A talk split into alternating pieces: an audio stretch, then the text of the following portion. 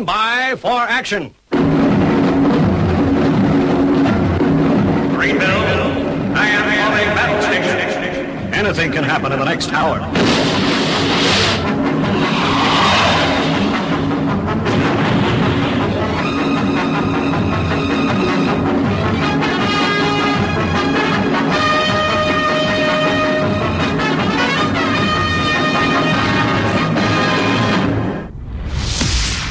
Friday.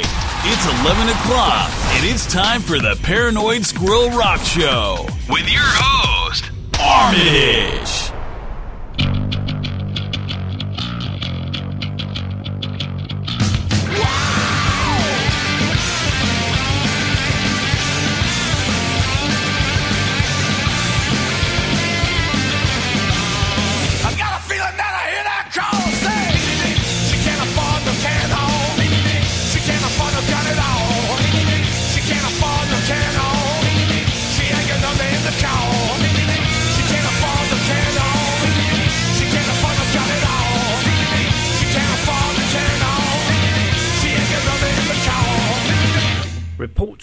Paranoid Squirrel Rock Show's demise have been greatly exaggerated.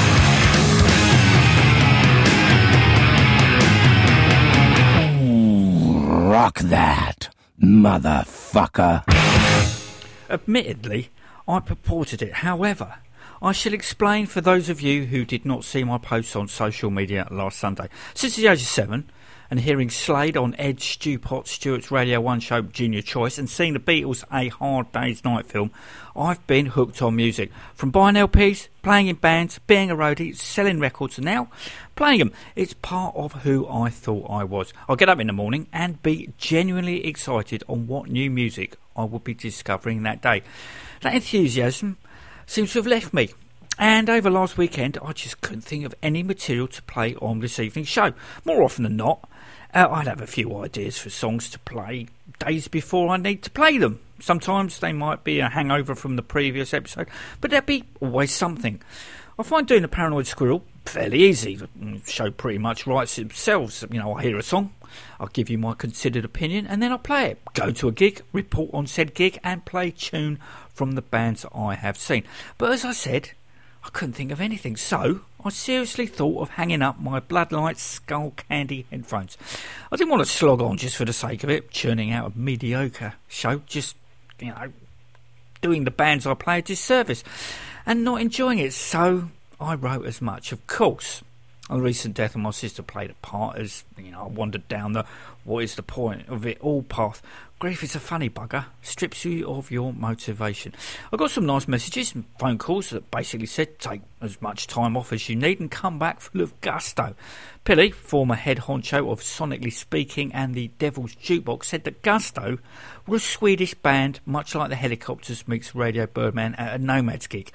It's a lying bastard, as even though they're Swedish, they're actually a reggae band from Gothenburg. Yes, I googled them coupled with the professor and the madman thanking me for my kind words regarding their electroconvulsive therapy single with news of an even newer album which could lead to some UK dates, my first reaction was if I don't do this week's radio show, how are people going to find out about this?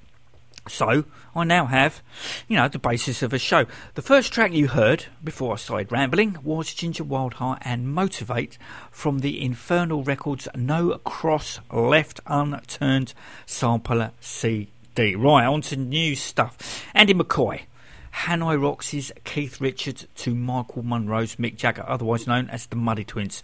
Now, long time listeners already know that I keep you all up to date with what Michael Monroe and his trusty cohorts are up to studio and gig wise, mainly because something is always a foot in said band. Andy McCoy, on the other paw, seems to be very sporadic when it comes to activity. His last release was just before Christmas with Hymns, Vili Velo, and the aptly titled Xmas song.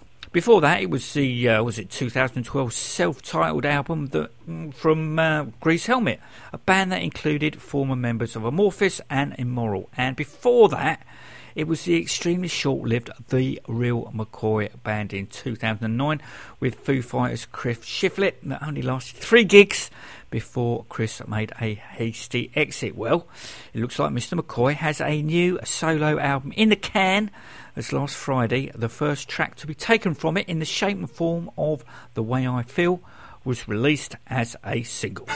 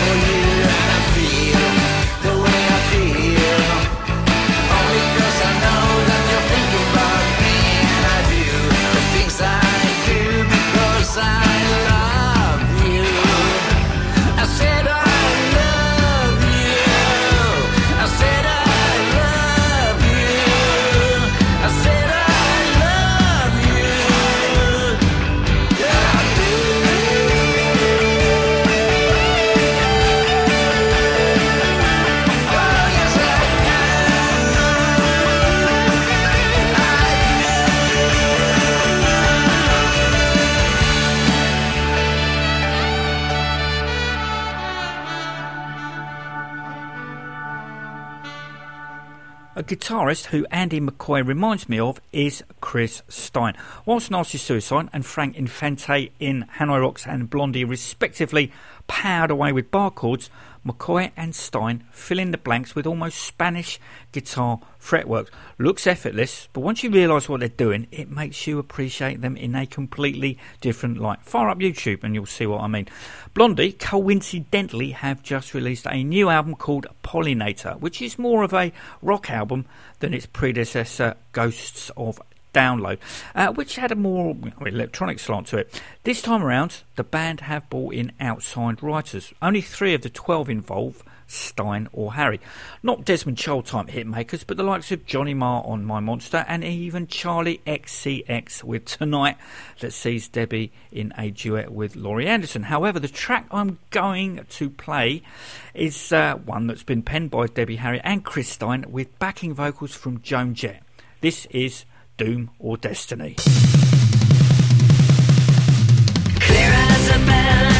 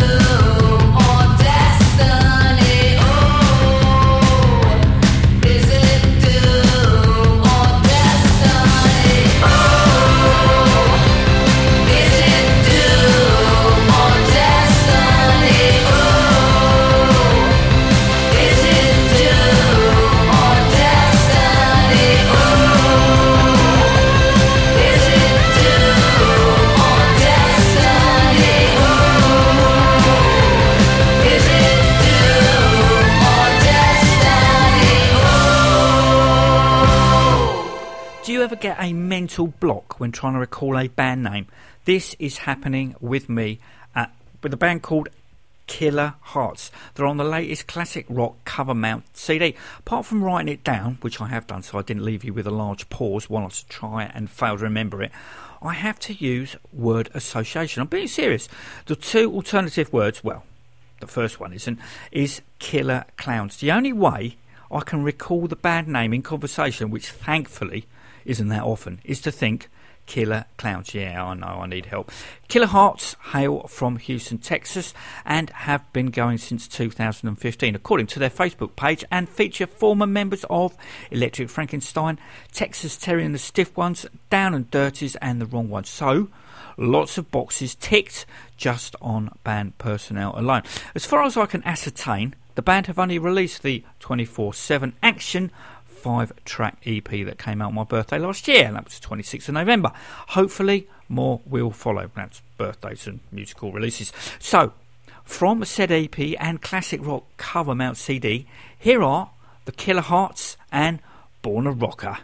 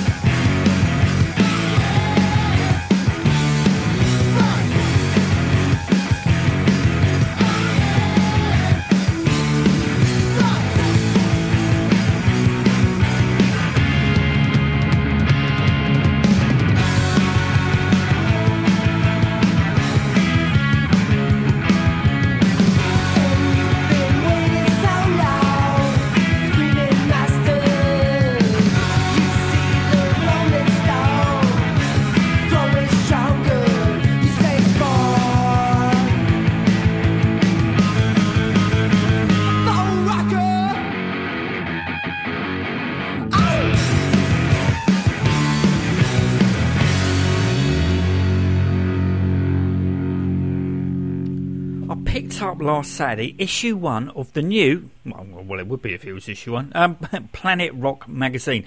Mainly because on the front was the Motorhead Snaggletooth War Boar emblem. Uh, when I found out that Planet Rock were going to publish a magazine, I did question their timing. Classic Rock, Metal Hammer, and Prog at the end of last year looked like they were history, with parent company Team Rock going to the wall. As you know, fortunately, Future Publishing, their former home, bought them back. Kerrang, who are having troubles of their own, have been bought by Mixmag and is uh, imminently going to go monthly.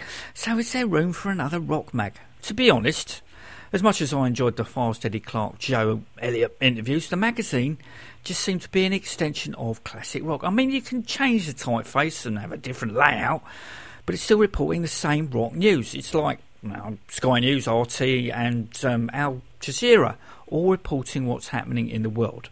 It's just the same news, just from three different perspectives. When Raw magazine came out back in 1988, it was a seismic shift in rock journalism.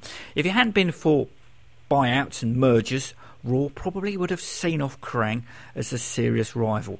Will I buy the next issue? Depends on who's on the cover.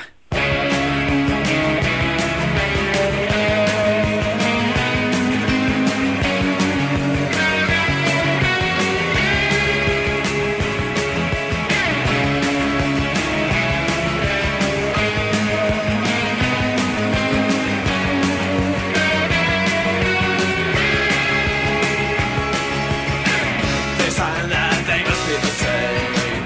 What is legal is just what's real. What I'm given to understand is exactly what I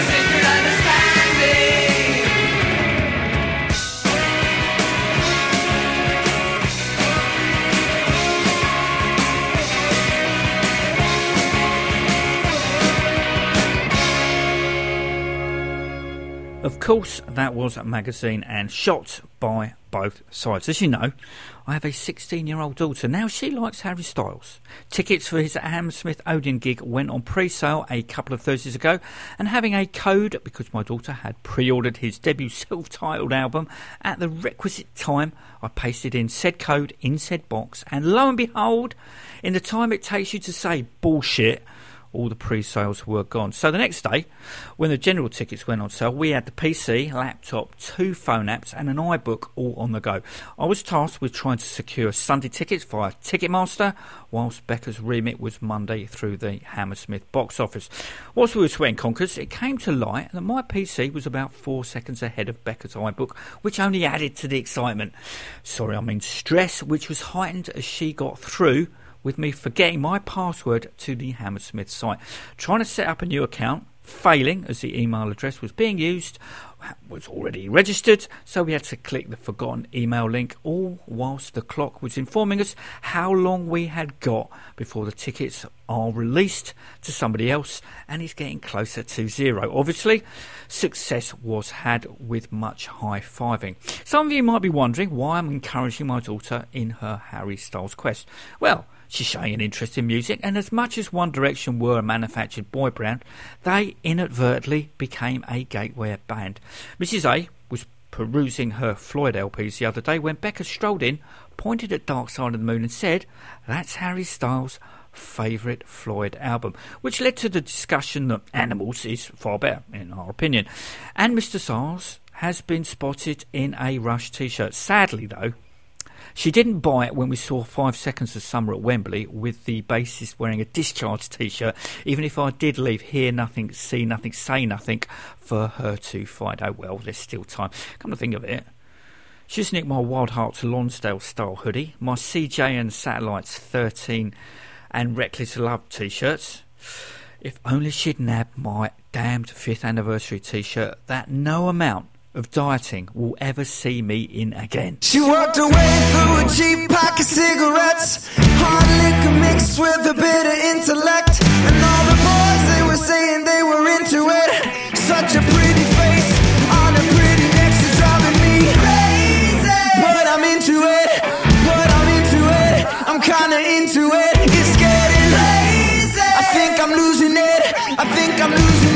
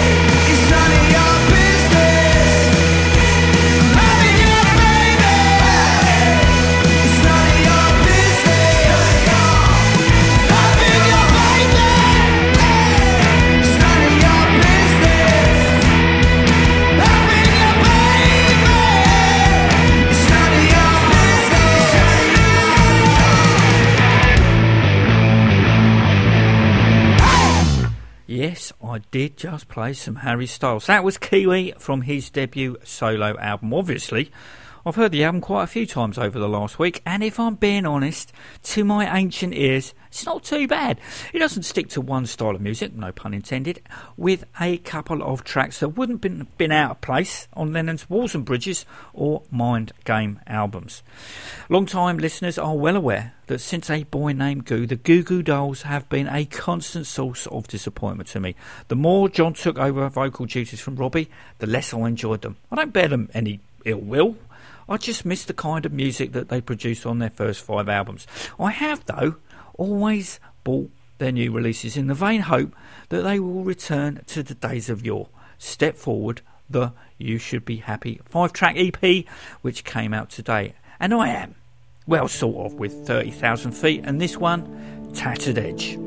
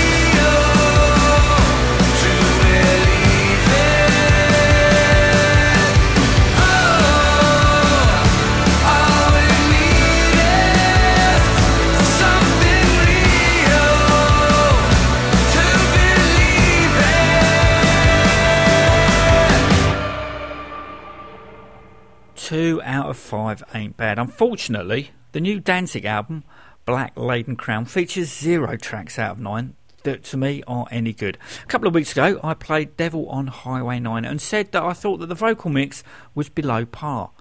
That is reflected throughout the whole album, but it isn't the problem. As you get used to it, the problem is that none of the songs are memorable. The music is fine, but once again, it's Glenn's vocals. They're just Uh, Don't one dimensional. It's almost like he's reading the lyrics off a sheet of A4 paper. Having said that, it could be just me. So, in the spirit of fair play, here's Last Ride for your consideration.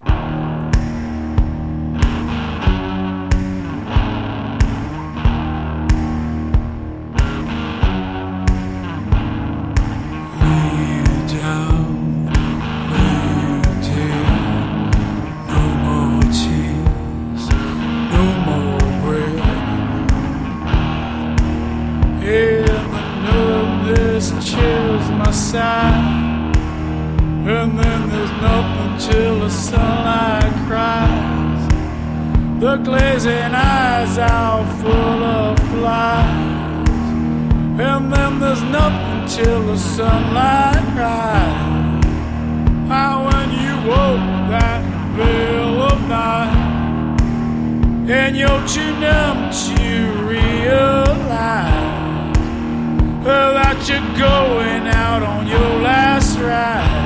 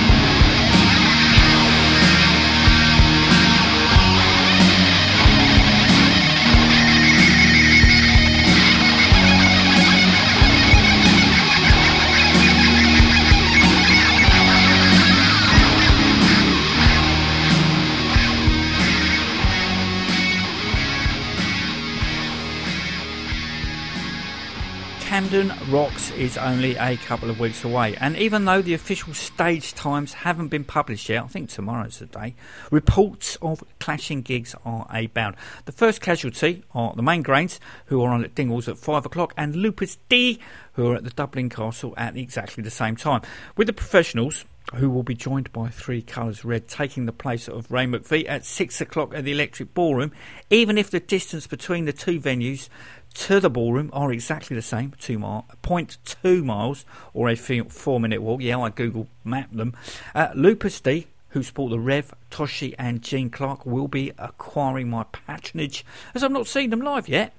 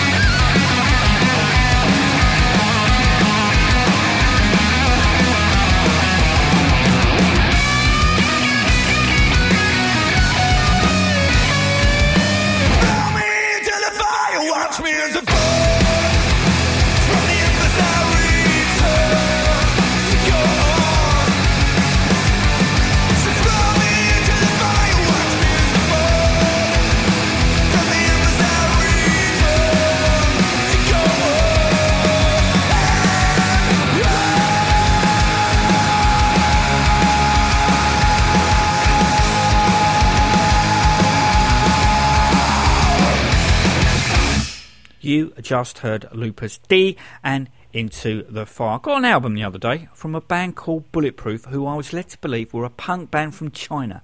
A punk band from China? I thought. No doubt the song titles will be along the lines of Tiananmen Square or Mao's Red Book. All played very fast with a vocalist who was very cross with someone. When the first track came on, I couldn't have been more wrong. The vocals sound like they're sung by a British or American expat. Musically, it sounded more like ska Green Day. Not normally my cup of tea, as I can only handle a few tracks in a row of that genre. But it turns out that Bulletproof, even though technically Chinese, are actually a Filipino three piece punk ska band formed in Hong Kong. Their debut album, Nostalgia, was released last month, which you can purchase from their Bandcamp site for 10 US dollars. First track is called Propaganda, is one of the only non-ska tracks on the album. Sounds a lot like this.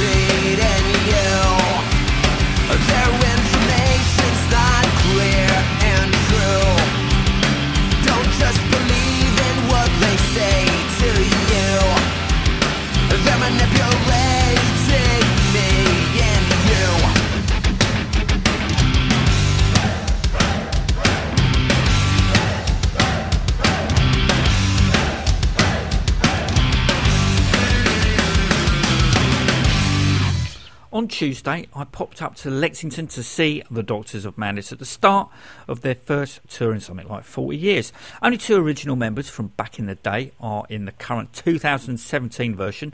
That'll be Richard Kid Strange, who was Dave Vanian's best man at his first wedding, and guitarist violinist Urban Blitz, who are joined by Susumu and Maki from the band Sister Paul. I apologise for the bad pronunciation. Dave Vanian actually joined the band in 1978 and contributed to the Don't Panic England track that appeared as a bonus song on the CD reissue of Sons of Survival. Richard Strange also joined the Damned for one day when Vanian didn't turn up, which you can hear all about on episode 471.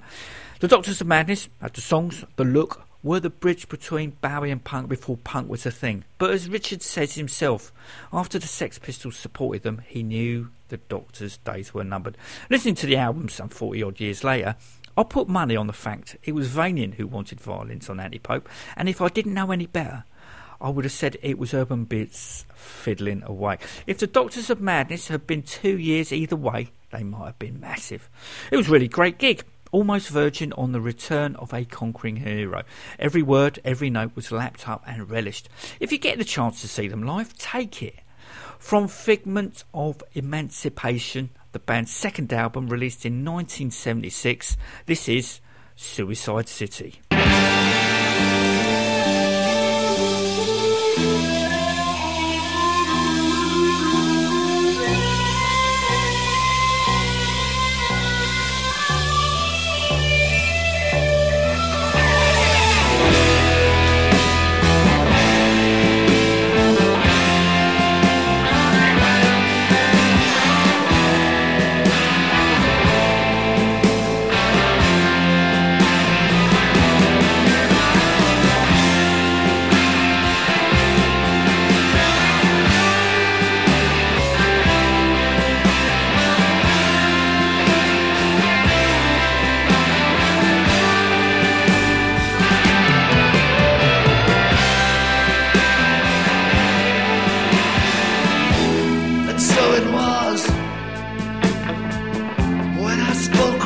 With the giants.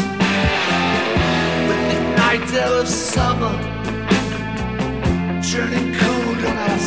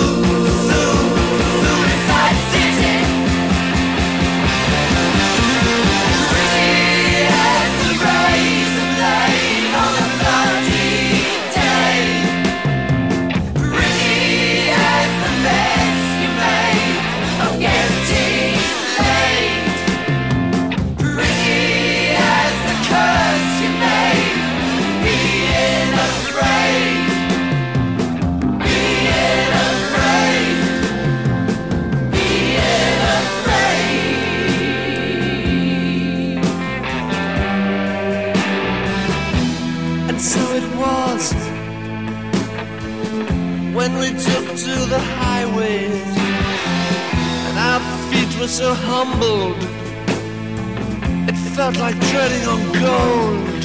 And the talk turned to gangsters and mobsters, riots, and the team camp commander whose face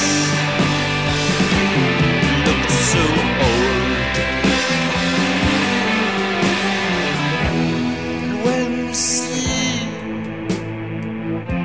us up and looked sickly, we held on so tightly for the sake of our friend.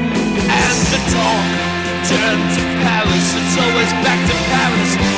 And outlaws, in-laws, and the way things turned ugly as they get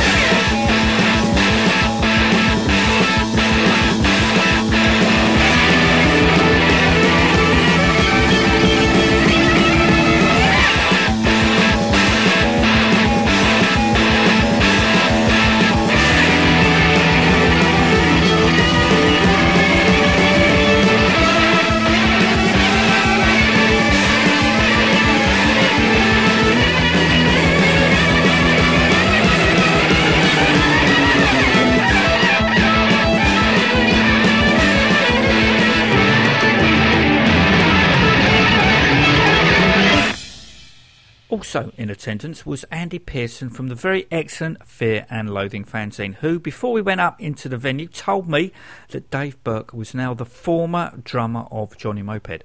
I knew he hadn't played a recent date in Norway, but put it down to him being unavailable due to work commitments, hence case drummer Martin Parrott debbing for him.